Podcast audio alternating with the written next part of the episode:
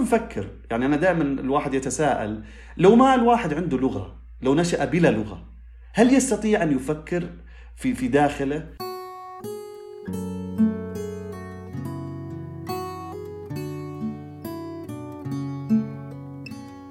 في عمر صغير رحت في رحلة إلى حديقة الحيوان بالملز الحديقة اللي ظاهر كل مدرسة تروح لها كرحلة مدرسية مرينا عند الفيل اللي ما قد طلع وبعد مشي طويل وصلنا للغوريلا سألتني صاحبتي كيف يسولفون الحيوانات مع بعض.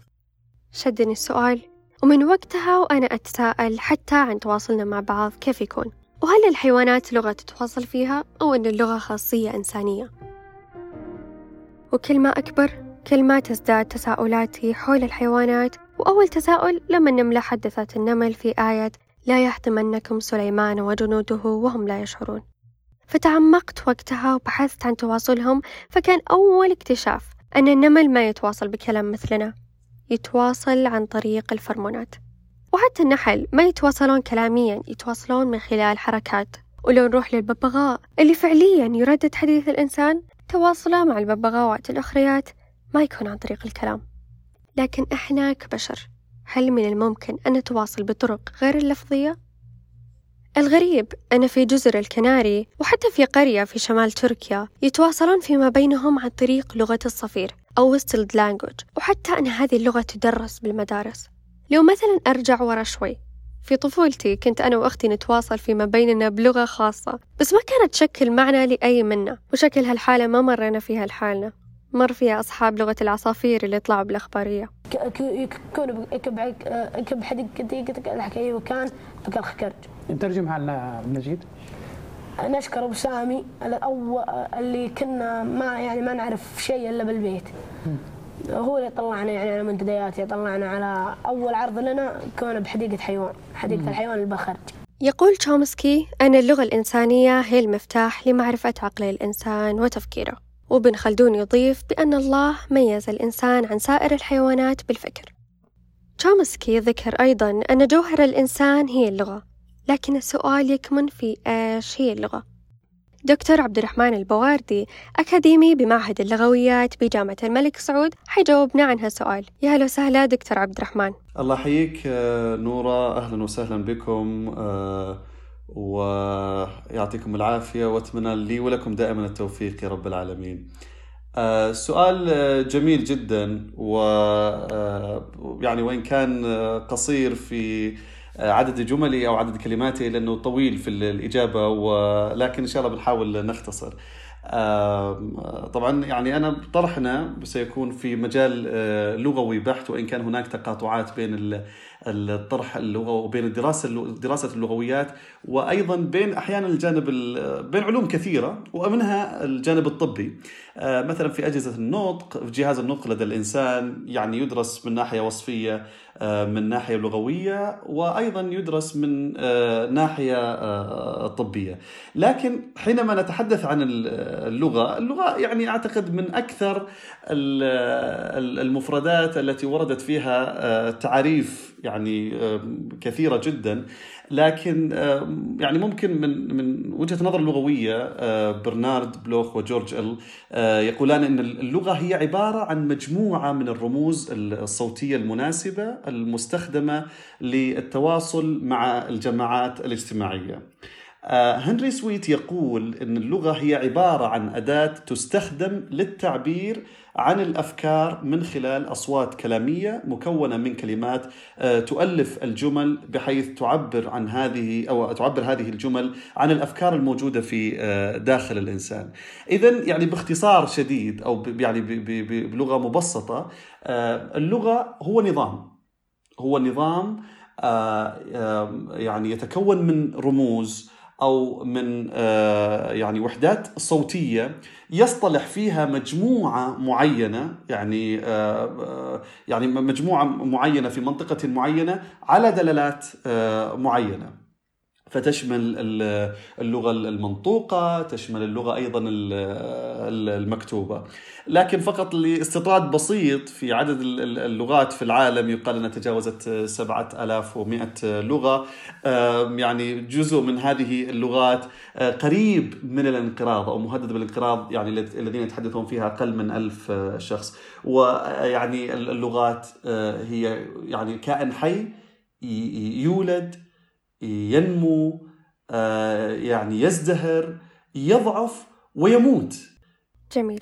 طيب دكتور أبغى أعرف هل الكلام هو نفس اللغة ولا في فرق بين الاثنين؟ آه يعني اللغة شيء مجرد معنى مجرد هو نظام موجود آه لكن الكلام خلينا نقول هو تعبير عن هذه اللغة آه أو هو ترجمة لهذه اللغة. أيضا الدكتور تمام حسان في كتابه طبعا اللغة العربية معناها ومبناها.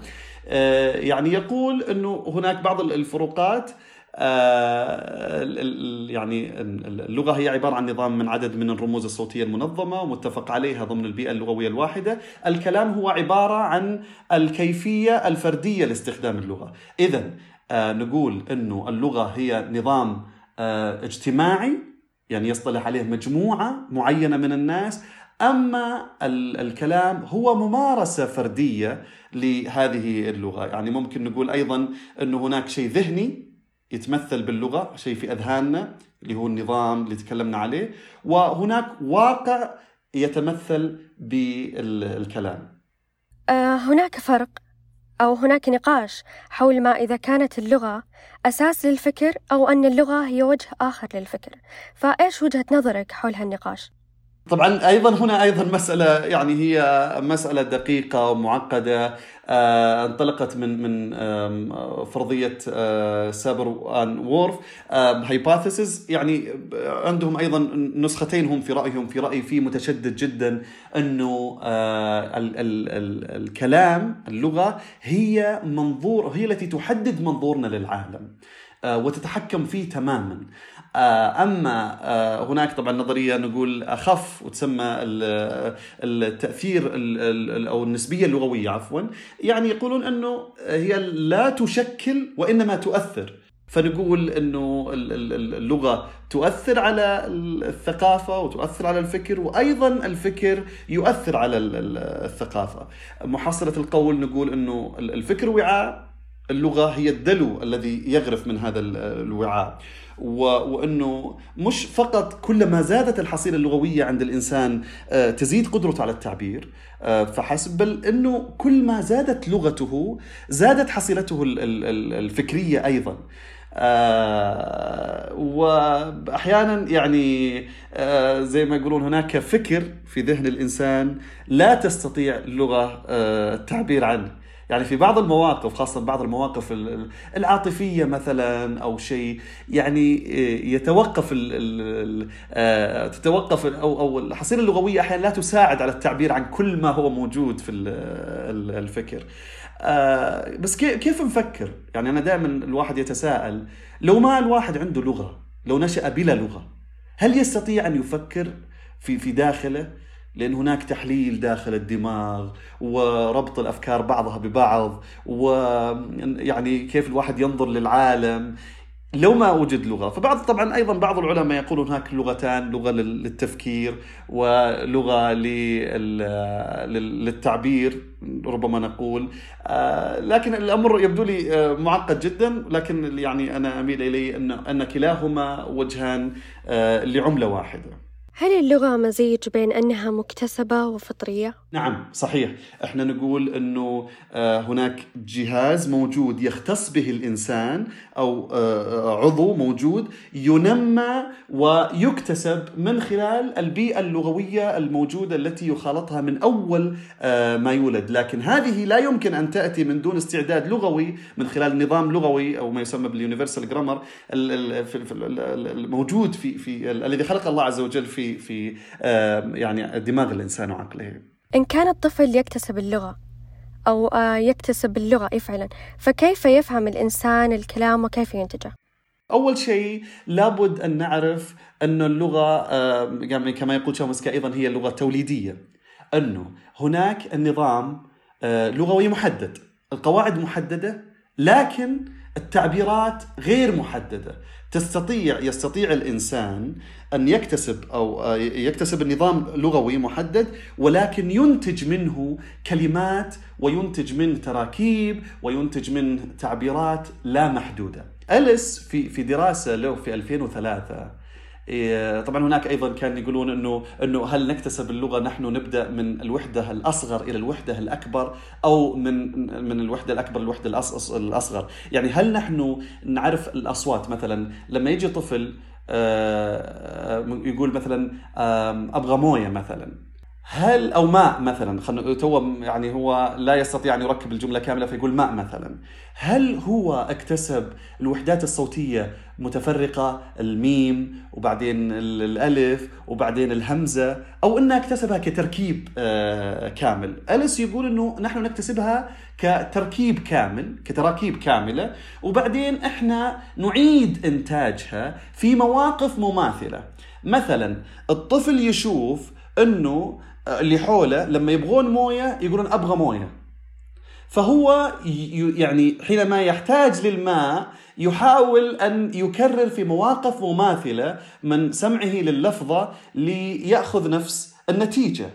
واحيانا يكرر ويخطئ مثلا يسمى overgeneralization مثلا إنه آه، تعميم يعمم مثلا أو شيء آه، فيعني آه، يكتسب اللغة كتراكيب ثم يبنيها في آه، مواقف مماثلة وهذا أيضا يأتي من خلال فهم ويأتي أيضا إنتاج.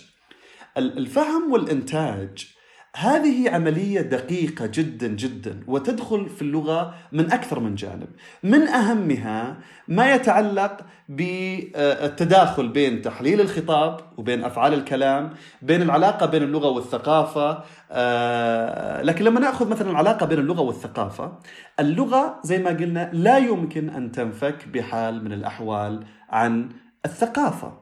فلا يمكن بالتالي أن, أن نستوعب نص معين من دون أن ندرك سياقه آه، الثقافي. في الختام من حديثك ذكرت أن اللغة مكملة للثقافة. في أمر ودك تذكره للآباء مع أطفالهم في فترة اكتساب اللغة. كتعلم لغة أخرى غير لغة الأم. آه طبعا هذا أنا أنا كتبت فيه سلسلة من التغريدات و آه يعني في جدل كبير جدا جدا في إنه آه، يعني متى يركز الإنسان على لغته الأم في اكتسابها؟ وهناك فرق بين الاكتساب والتعلم، الاكتساب آه، ما يأتي طبعا يعني كما يعرف بعض اللغويين إنه ما يأتي في ما يتعلق باللغة الأولى والتعلم يأتي باللغة الثانية.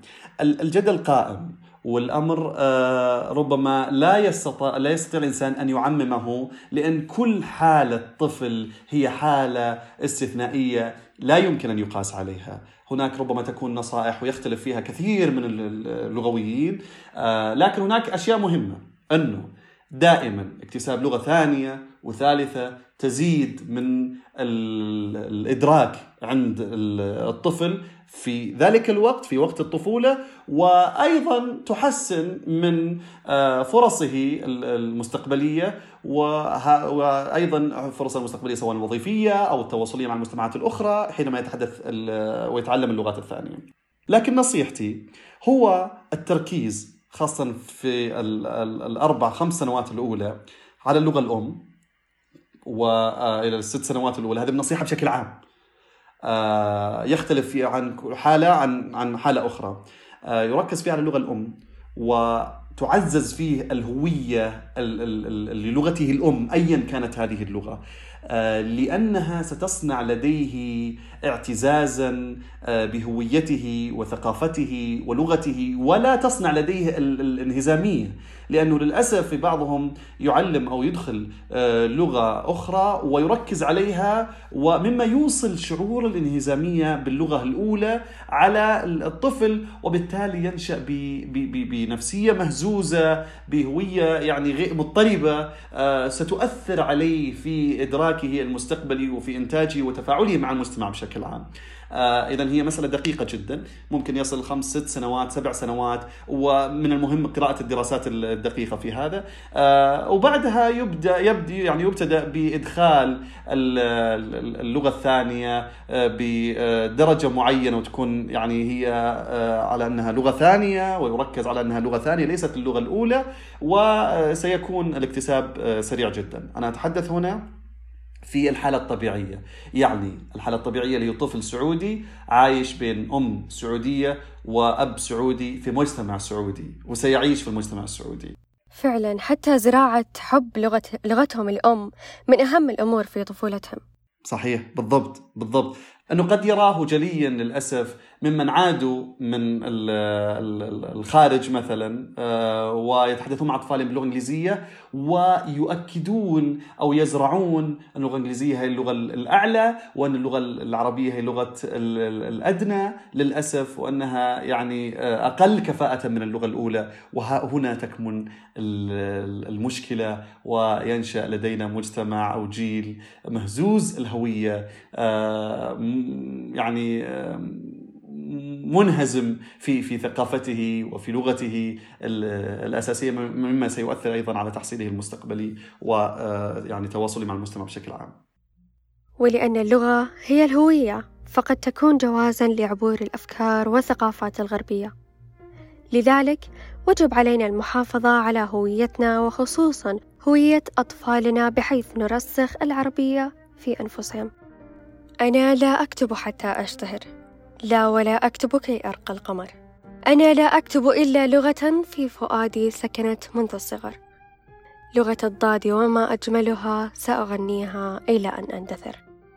شعور الغربة قاس عندما تكون مسافر أو حتى مغترب عن بلدك. كامرؤ القيس عندما فقد ملكه وأباه وخرج لملك الروم مستنجدا ولقي عنده العزة والنجدة. ومع هذا فقد ظل شعور الغربة يضج بداخله. ومات بطريق عودته مغتربا وحيدا وكان يقول أجارتنا إنا غريبان ها هنا وكل غريب للغريب نسيبه وما كان شعور الغربة يقف عند غربة البلد بالعكس قد يكون حتى بين أهلك وأحبابك.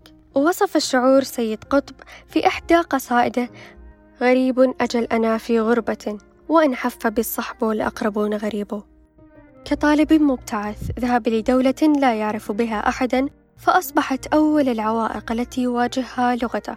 في هذا السيناريو اللغة هي غربة الشخص. يذهب ليطلب وجبة فلا أحد يتجاوب معه. يسأل المرشد عن سكنه فلا يستطيع فهمه. فنام ذلك اليوم جائعا وبلا مأوى.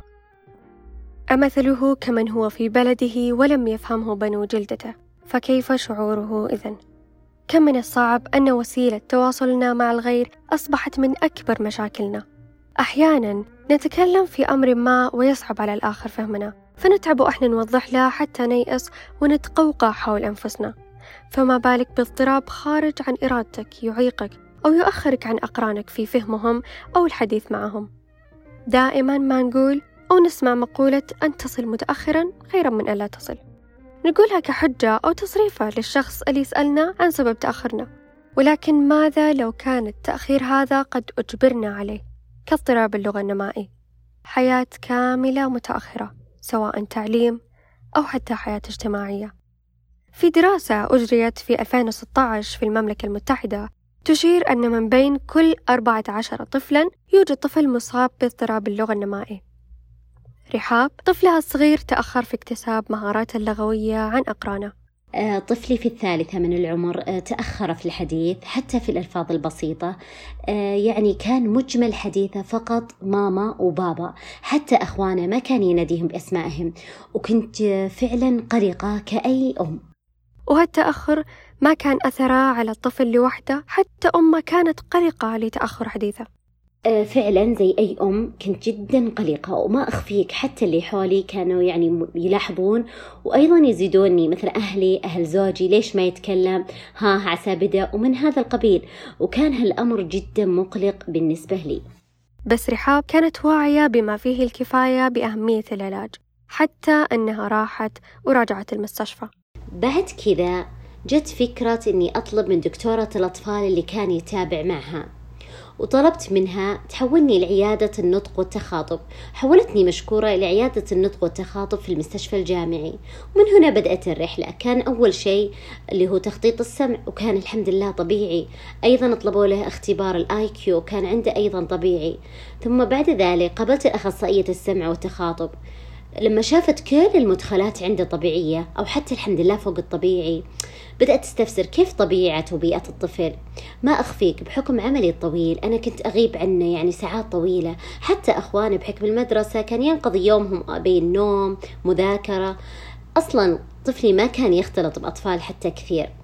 أفادتني الأخصائية أنه ما عنده اضطراب تأخر اللغة النمائي وطلبت مني أني لازم أغير بيئته. فعلا جت من هنا فكرة أني لازم أدخل رياض أطفال. دخلت رياض أطفال بدأ الطفل الحمد لله مع الأيام يتحسن بدأ يتكلم بدأ يميز لي الألوان بدأ يذكر لي الأعداد وهذا كله الحمد لله بفضل الله فلله الحمد والمنة. طفل رحاب تأخر بالكلام لكن هل كل تأخر يصنف كاضطراب اللغة النمائي؟ ومن جنوب غرب قارة آسيا نروح لأمريكا الشمالية. مواقع اختلفت ولكن المعاناة واحدة. جرانت كان طفل يعيش في قرية صغيرة بأمريكا. يصف طفولته بأنها هادئة ولأنه ما كان يحظى بكثير من الاهتمام سواء من أهله أو معلميه وقتها جرانت كان يعاني من اضطراب اللغة النمائي ولقلة الوعي عن الاضطراب أثر عليه في كل جوانب حياته وما فهم مشكلته حتى وصل للثانوي. جرانت كان يفقد درجاته بشكل كبير بأخطاء بسيطة جدا كالقواعد اللغوية. حتى أن أحيانا كان يتصل على والدته عشان تفيده ببعض المصطلحات. وما وقف الأمر على الثانوي بس. نجح جرانت في دخول الجامعة وكان أحد أصعب المواقف اللي تعرض لها أنه عوقب بحجة الأمانة العلمية لأنه سلم مقال بلغة ركيكة بمعنى أنها بقلم شخص الإنجليزية ليست لغة الأم. فاتهم البروفيسور بأن استعان بشخص صيني ليكتب له. وكثير من المواقف ما وقفت على حياته الدراسية فقط بل امتدت لكافة جوانب حياته. فكان يؤثر عليه حتى في كلامه مع الآخرين مثل أنه يوقف لفترات طويلة أثناء مخاطبته لشخص عشان يجد مصطلحات مناسبة. حتى وصل الأمر أنه يجهز طلبة قبل ما يطلب من المقهى حتى لا يخطئ أو يزيد بكلام غير مفهوم عند المحاسب. أمور بسيطة في حياتنا نعدها شيء عادي وما نلقي لها بال ولكن قد تشكل مصاعب وعواقب لآخرين في روتينهم اليومي. حديثك مع أصحابك طلبك من مطعم أو حتى نقاشك الفلسفي في موضوع مع مجموعة. نعم يجب الوقوف عندها وشكر المولى عليها. من الجدير بالذكر والمؤسف في الموضوع قلة الوعي باضطراب اللغة النمائي واللي قد يؤدي إلى التشكيك بقدراتهم العقلية وهذا منافي تماما عن الواقع. جرانت ما مانع الاضطراب من أنه يلتحق بالجامعة ويتخرج حتى أن بعض المصابين يبذلون جهد مضاعف من قدراتهم العقلية عشان يستوعبون بشكل أفضل تيفاني هوغن لاحظت من الصور الدماغية أن من يعاني من اضطراب اللغة النمائي يبذل جهد مضاعف لأجل يستوعب بشكل أفضل تختلف القصص باختلاف الأشخاص وتجاربهم لكن كيف يكون الاختلاف؟ هل بمقدار تأخر الحالة؟ في بعض الأحيان قد يتأخر الطفل في اكتساب مهاراته اللغوية اللي تساعده على الكلام مع أهله وأقرانه لكن السؤال الأساسي هنا هل كل تأخر في اللغة يشخص كاضطراب اللغة النمائي؟ على أي أساس ترسم الخطة العلاجية؟ وما هي العلاجات المقترحة؟ هنا يأتي دور أخصائي النطق والتخاطب بحيث يعمل على تشخيصه ورسم الخطة العلاجية المناسبة في حال تم تصنيفه كاضطراب يحتاج إلى تدخل. ولأن الوعي والمعرفة عن اضطراب اللغة النمائي يكاد أن يكون معدوم عند البعض بالرغم من أن انتشاره أكثر بخمس مرات من التوحد فحبينا من منبرنا هذا أن نستضيف أخصائية نطق أستاذة زكية صديقي متخصصة في علاج اللغة والتخاطب لدى الأطفال وعضو هيئة تدريس في جامعة الملك سعود ومهتمة في اضطراب اللغة النمائي اللي راح تعرفنا عليه بشكل مبسط. اضطرابات اللغة النمائية عبارة عن صعوبات في التواصل تحدث لما الطفل يواجه صعوبة في التعبير أو فهم الكلام بشرط من أنها ما تكون مصاحبة لأي صعوبات أو مشاكل أخرى مثل قصور حسية كضعف السمع قصور ذهني طيب توحد أو أي مشاكل صحية أخرى. هي تعتبر من الاضطرابات الأكثر شيوعا بين الأطفال وتمتد إلى ما بعد الطفولة آه، حتى الكبر. آه، اضطرابات اللغة النمائية تعتبر من الاضطرابات الخفية. يعني كثير من الأهل ما يستوعبون أن الطفل عنده مشكلة إلا لما يبدأ آه، الصف الأول ابتدائي. آه، في هذه المرحلة تكون تزيد مهارات اللغوية عند اللغوية. يكون الطفل يبدأ يتعلم القراءة فتبدأ تظهر المشاكل بشكل أوضح. آه، اضطرابات اللغة النمائية تؤثر على التعليم تؤثر على مهارات القراءة والكتابة تؤثر على تكوين الصداقات آه، ممكن تأثر على الجانب العاطفي والنفسي وحتى لاحقا تؤثر حتى على آه، وظيفة الشخص. وهل نقدر نقول أن كل طفل يتأخر بالكلام يعتبر عنده اضطراب؟ لا. مو شرط كل طفل متأخر لغويا يكون عنده اضطراب. لكن الشيء المهم اللي لازم أقوله أن اضطراب اللغة النمائي بداية ظهوره عند الأطفال وبالذات لما يكون عمرهم آه سنتين أو أقل يكون بشكل تأخر لغوي. وفي هذا الوقت وفي هذه الحالة يشخص الطفل على أنه عنده تأخر لغة. آه ولا بد من توفر آه برنامج التدخل المبكر آه توفير جلسات للطفل ومع الأهل بحيث أن نحفز من اكتساب اللغة للطفل. ولما يكون التدخل بالبداية أغلب الحالات أن الطفل ممكن يستجيب بشكل ملحوظ وممكن وقتها يصير مثل أقرانه وما يحتاج تدخل لاحقا. لكن هناك مجموعة من الأطفال اللي يكونون متأخرين لغويا ونوفر لهم خدمات تدخل مبكر وجلسات علاجية بس ما يظهروا تحسن ملحوظ أو أو تحسن كافي آه، مع العلاج في عمر الأربع أو خمس سنوات.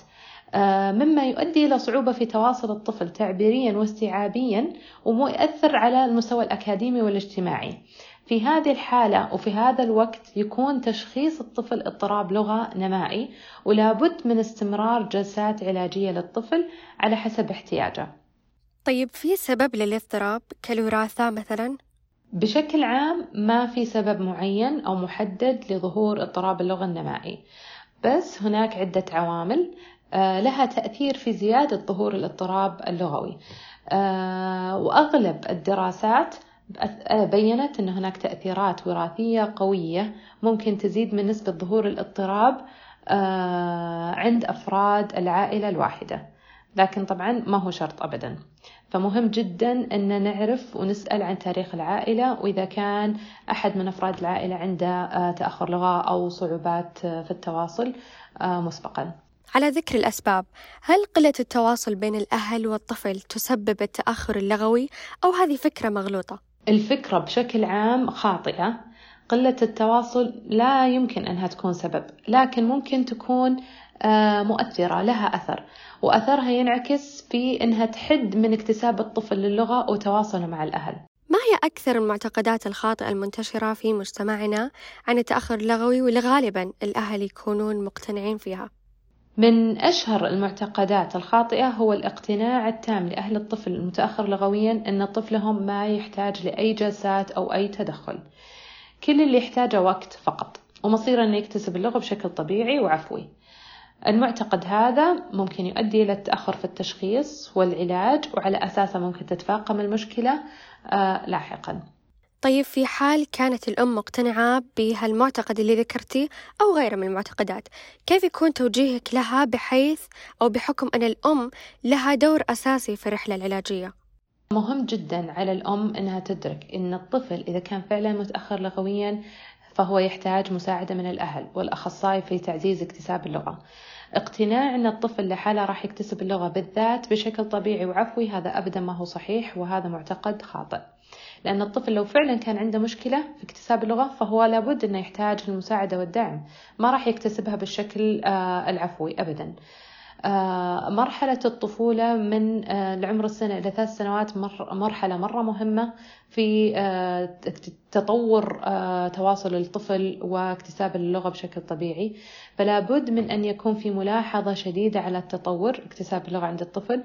ولا بد إذا كان في مشكلة من التدخل المبكر آه، آه،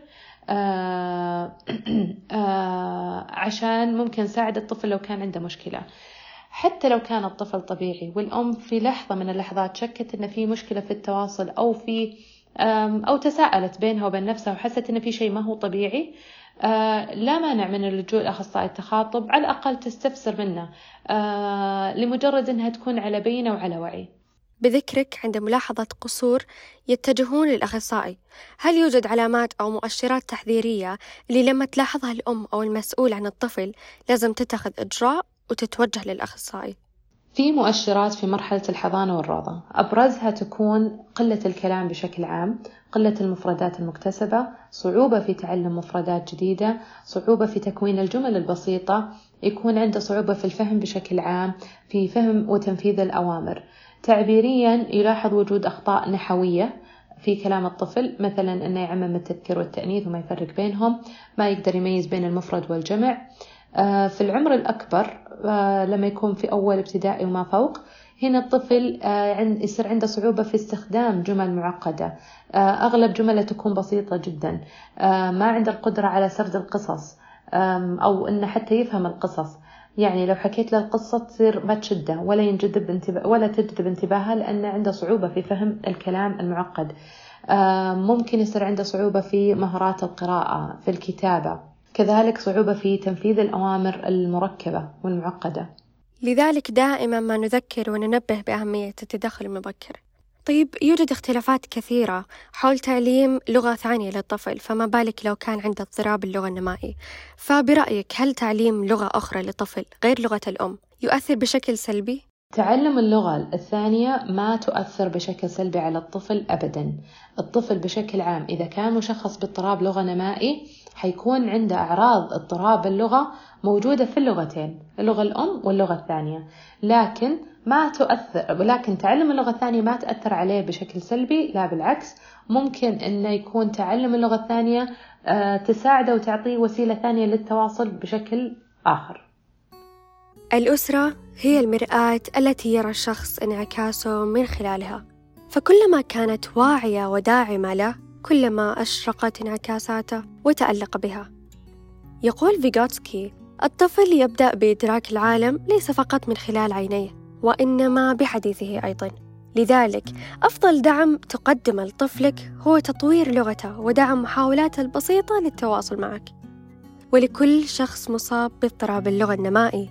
قد تشعر أحيانا أنك متأخر ولكن ثق بأنها عقبة وضعت لتجاوزها والوصول إلى ما تطمح إليه. طريق النجاح دائما يكون وعرا ويتكلله الكثير من الصعاب.